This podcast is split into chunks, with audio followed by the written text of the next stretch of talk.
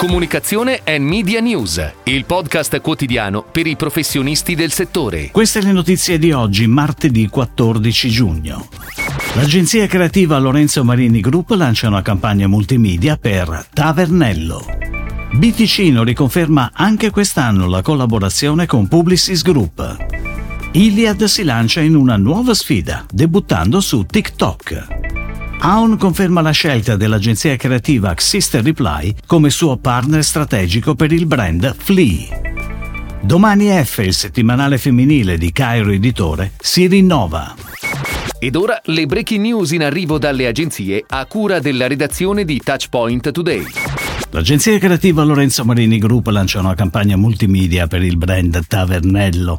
La campagna ha l'obiettivo di avvicinare i target più giovani al brand e si basa sul gioco di significato legato alla parola verso, presentando con un trattamento ironico una serie di azioni in cui il pack versa il vino e il copy ne sottolinea gli aspetti gustativi. Metaverso e metagusto è il gioco di parole concettuale che accompagna la creatività di due soggetti. Il primo sul piacere del consumo, il secondo sul consumo responsabile del prodotto stesso.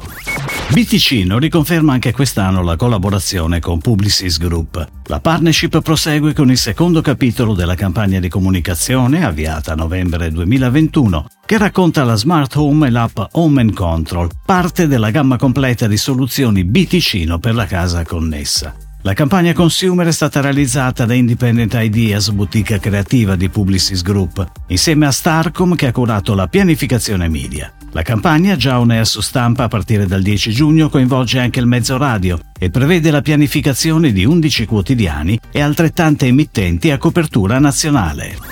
In seguito alla celebrazione del quarto anniversario dall'ingresso sul mercato italiano e del raggiungimento di una base utenti di 8,8 milioni, Iliad si lancia in una nuova sfida debuttando su TikTok. Il progetto di lancio dell'account, online dall'8 giugno con 10 short content che verranno pubblicati lungo tutto il mese, vede coinvolti 5 tra i content creator più seguiti d'Italia, che formeranno The Social Team dell'operatore. A firmare l'attività a livello creativo è nuovamente Kiwi che ha beneficiato del contributo di Flu.